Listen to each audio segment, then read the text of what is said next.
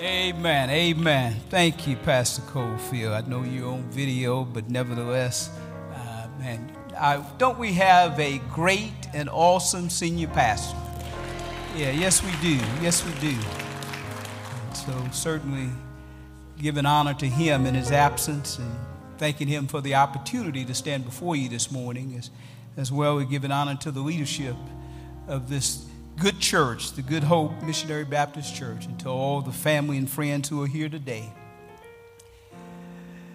If you have your Bibles, turn to John chapter 4. John chapter 4. Verse 39. John chapter 4, verse 39.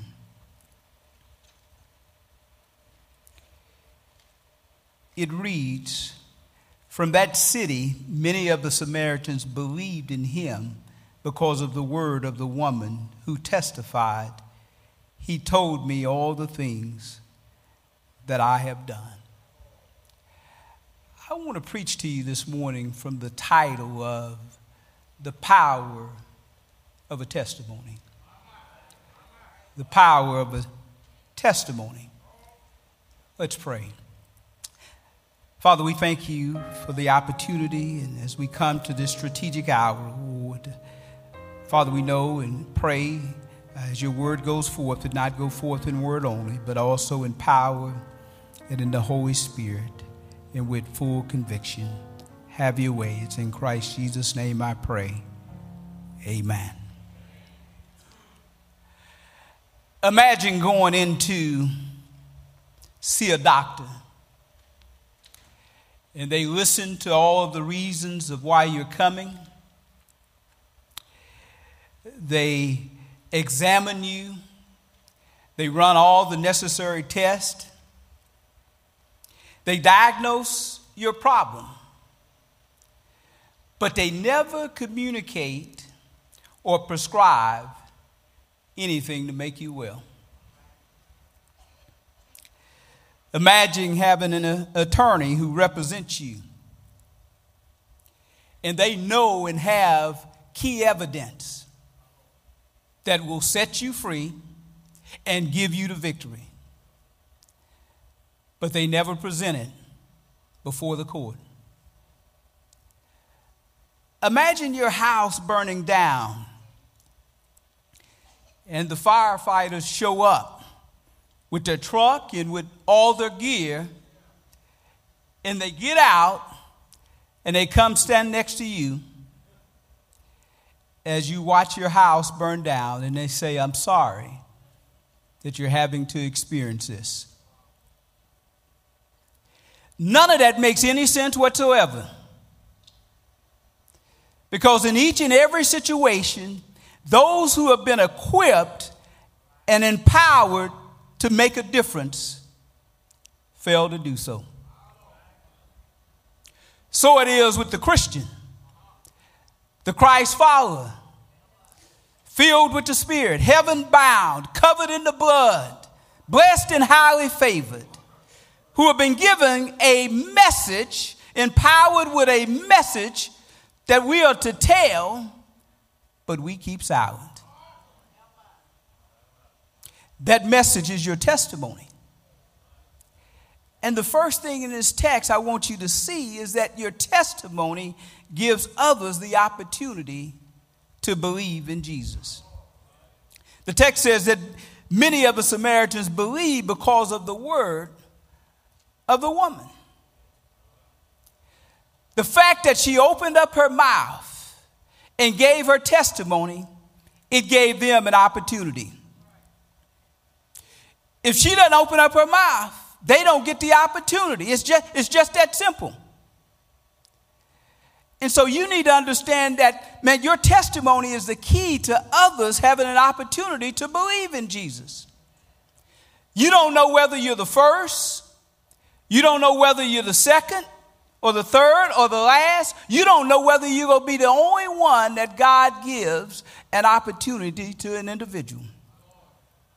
But I, you, you, know, I think of the testimony as, as something like uh, bait on a hook, you know, that you cast out, cast out into the, the water. Sometimes you get a bite and hopefully a fish. And sometimes you get nothing. But if you don't cast it, man, there's, there's no opportunity for anything. And so it's your responsibility, it's my responsibility to make sure that we're casting our testimony out. When Jesus says that, man, follow me and I'll make you fishers of men. He wants to use your testimony to do that. And so you got to understand your testimony is the key to giving others the opportunity, man, to, to, to come to know Jesus. Look at what Paul says and writes in 1 Corinthians, verse 3, verses 4 through 6. For when one says, I am of Paul, and he's, he's dealing with division here, but I want you to see this. I'm, I am of Paul, and another, I am of Apollos. Are you not mere men? What then is Apollos, and what is Paul? servants through whom you believed, even as the Lord gave opportunity to each one. I planted, Apollos watered, but God was causing the growth. But they said they're, they're servants through whom you believe, meaning that they were, they were sharing their testimony. They were sharing the gospel of Jesus Christ. They were sharing what God had done in their life that gave them an opportunity to believe. And so that's how important your, your testimony is. You know, I, I, I, I think about Noah. And some say use 120 years, some use 100 years, some use 60 years in terms of him building the ark. But, but him building the ark was a testimony to their time drawing near, that God was going to destroy all flesh. How many times did Moses go before Pharaoh and say, God said, let my people go, and perform those, those 10 signs? It was a testimony to Pharaoh, giving him an opportunity to believe in the one and only true God. When you read the Gospels, you see Jesus testifying about himself as well as performing miracles for all those who were a witness as an opportunity to put their faith in him.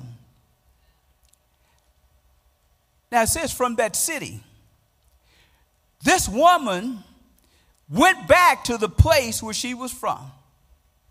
And in that place, she was an outcast among women. Man, she was well known among the men.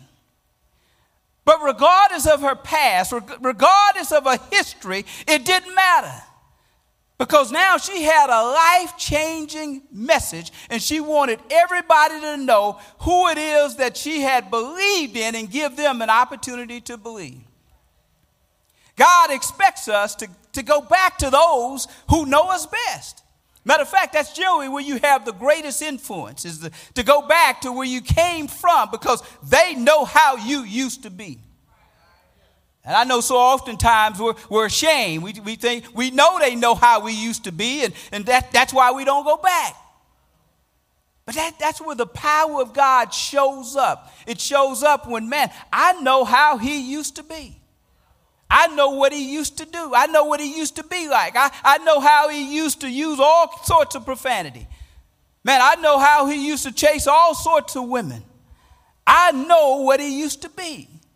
And so this woman, no hesitation in going back because she understood she had a life changing message. I, I, think sometimes we, we, we think the power is in us being able to tell it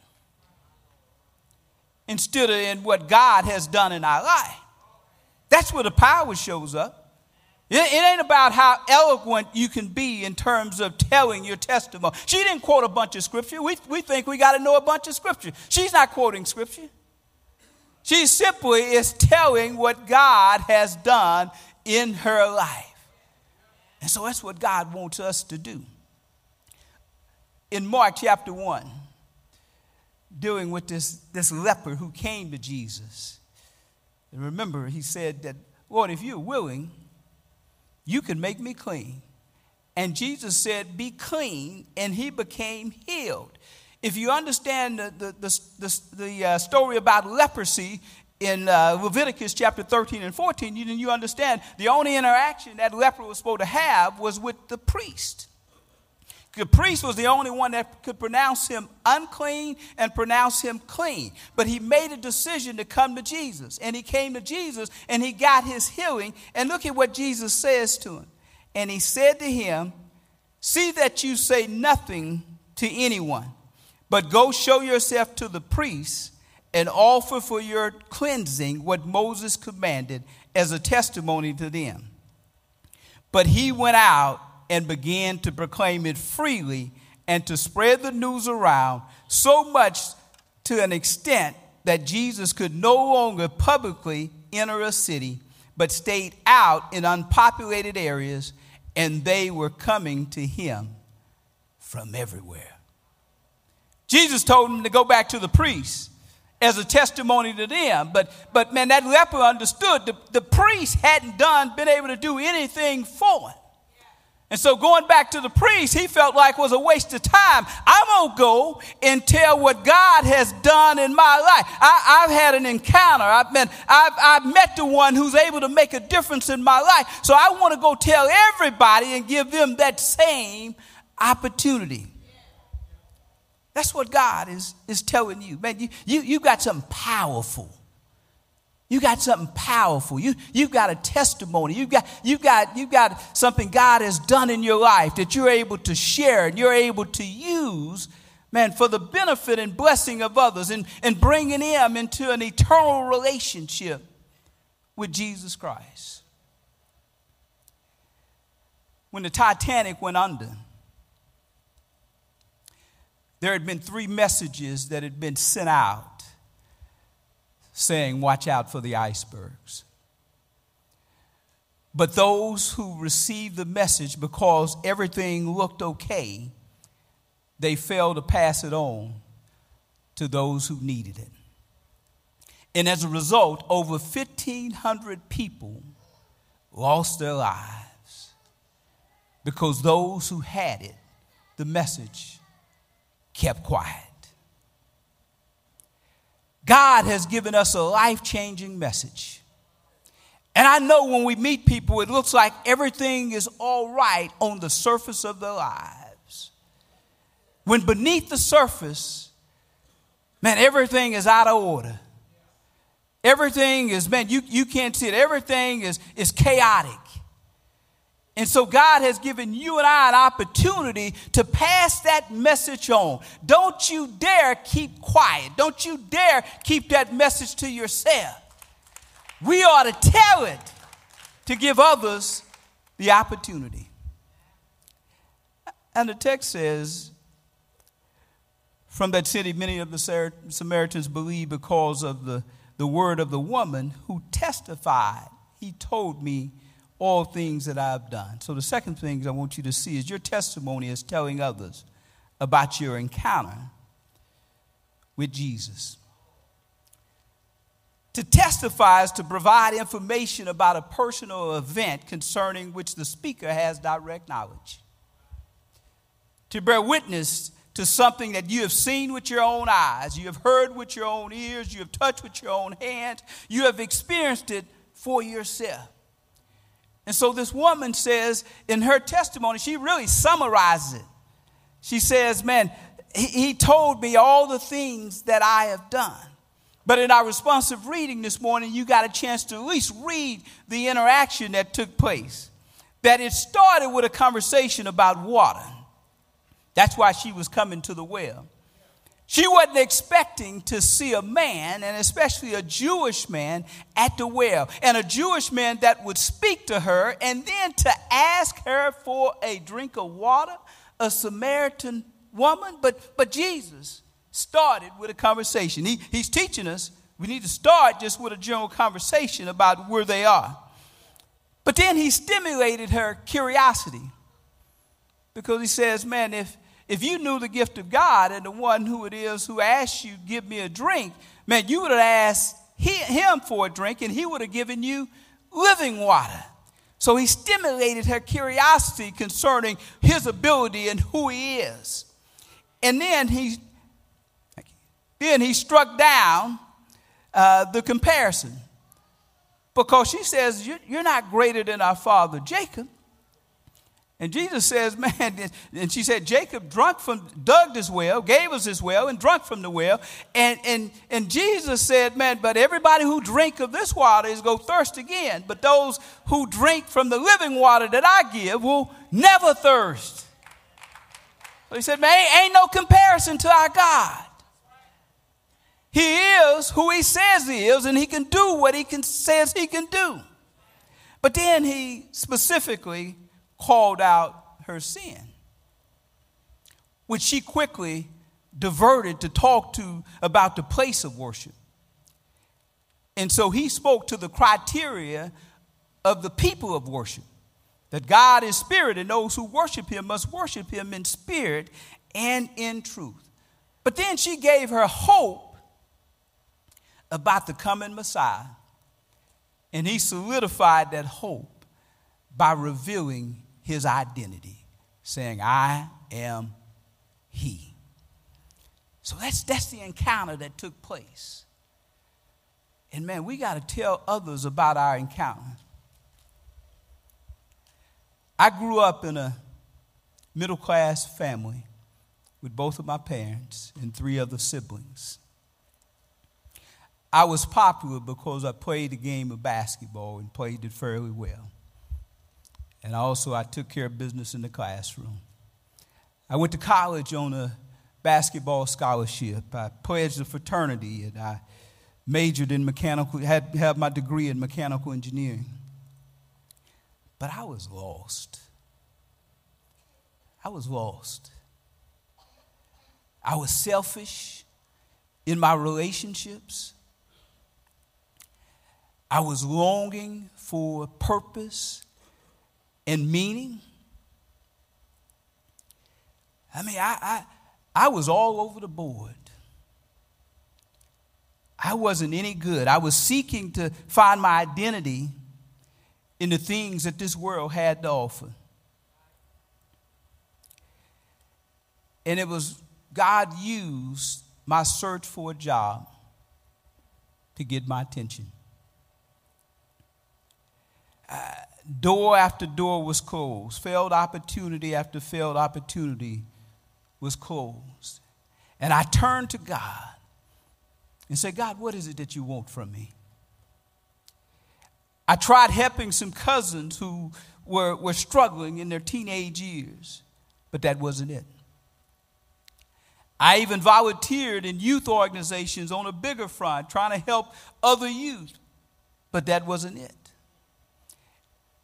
And then I went to church that Sunday, and a young minister by the name of Rod Joe preached a sermon entitled Vote Today. And it was from Joshua 24 15. If it seemed disagreeable for you to serve the Lord, choose the day whom you will serve.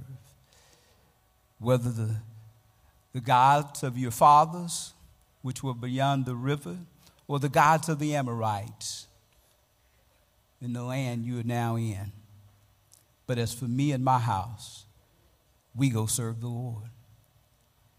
And he preached about when the Israelites were beyond the river and how they were just going, wandering in the wilderness, just going in a circle, never been able to get where God had promised them they could go because of their unbelief. And I saw my life for the first time just wondering, just wondering, just, just going in a circle, getting nowhere. And that day, I gave my life to Jesus Christ. And I can say that my life has never, never been the same. That was the best decision that I had ever made and the best decision that I will ever make because of me giving my life to Jesus Christ. Look at the, the verse here in verse Mark chapter 5, verse 18 through 28. He was getting in the boat. The man who had been demon possessed was imploring him that he might accompany him, trying to go with Jesus. And he did not let him, but he said to him, Go home to your people and report to them what great things the Lord has done for you and how he had mercy on you. And he went away and began to proclaim in Decapolis what great things Jesus had done for him, and everyone was amazed. I won't read 1 Timothy 1 12 through 17, but you know, Paul got saved, he got converted in Acts chapter 9. But Paul recorded his testimony four other times. He used it in terms of talking to people and talking to others. And it's because of the encounter that he had had with Jesus. All of you who name the name of Jesus Christ has had an encounter with him. If he's your Lord and Savior, you've had an encounter. So you have the responsibility to tell others about that encounter. It's not your responsibility to save anybody. You can't save anybody. I can't save anybody. It's my responsibility to tell others about that encounter. They have the opportunity to either receive or to reject. My final point is that your testimony should invite others to come to Jesus. In verse 40, it reads when, So when the Samaritans came to Jesus, how did they get to Jesus? I know back in verse 29, we see that this woman gave out an invitation. She said, Come see a man who told me all the things that I have done. This is not the Christ, is it? But she gave an invitation. So our testimony ought to include an invitation for others to come to Jesus. Yeah, when I, when I tell him about my past, when I, when I talk about what he's done for me, when I tell him how God is, how good God is, how great God is, how gracious he is, how merciful he is, how patient he is, how kind he is, when I, when I tell him all of that, I need to invite them to come see for themselves. Don't you want to experience that? Don't you love them enough to, to give them an opportunity to experience it for themselves?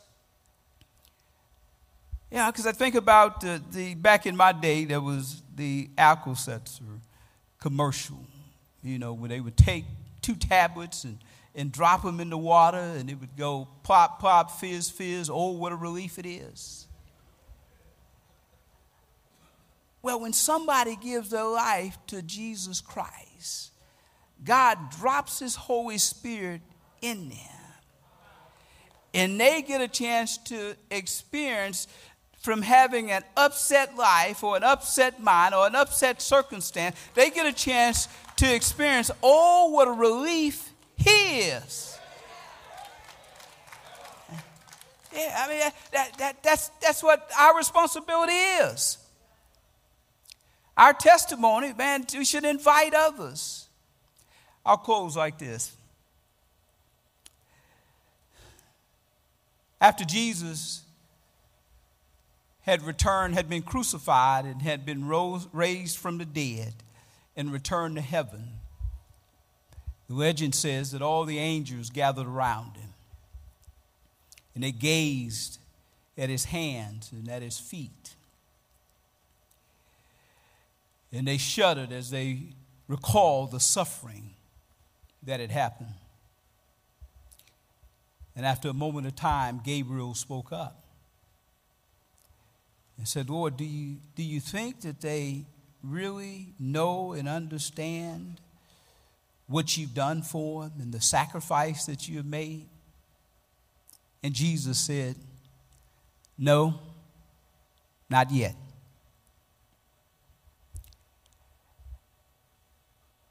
And Gabriel said, Well, how are you going to get this message out? And Jesus said, Well, I left some in Palestine, and then I left Peter, James, and John, and I've asked them to tell others, who will in turn tell others, who will in turn tell others until it gets across the earth. And Gabriel thought for a little bit, and as he thought about the nature of human beings, he asked, What's plan B? To that, Jesus responded, There is no plan B. I'm counting on them. And I'm here to tell you today, still today, there is no plan B. God is counting on you and me to share our testimony. God bless you and God keep you.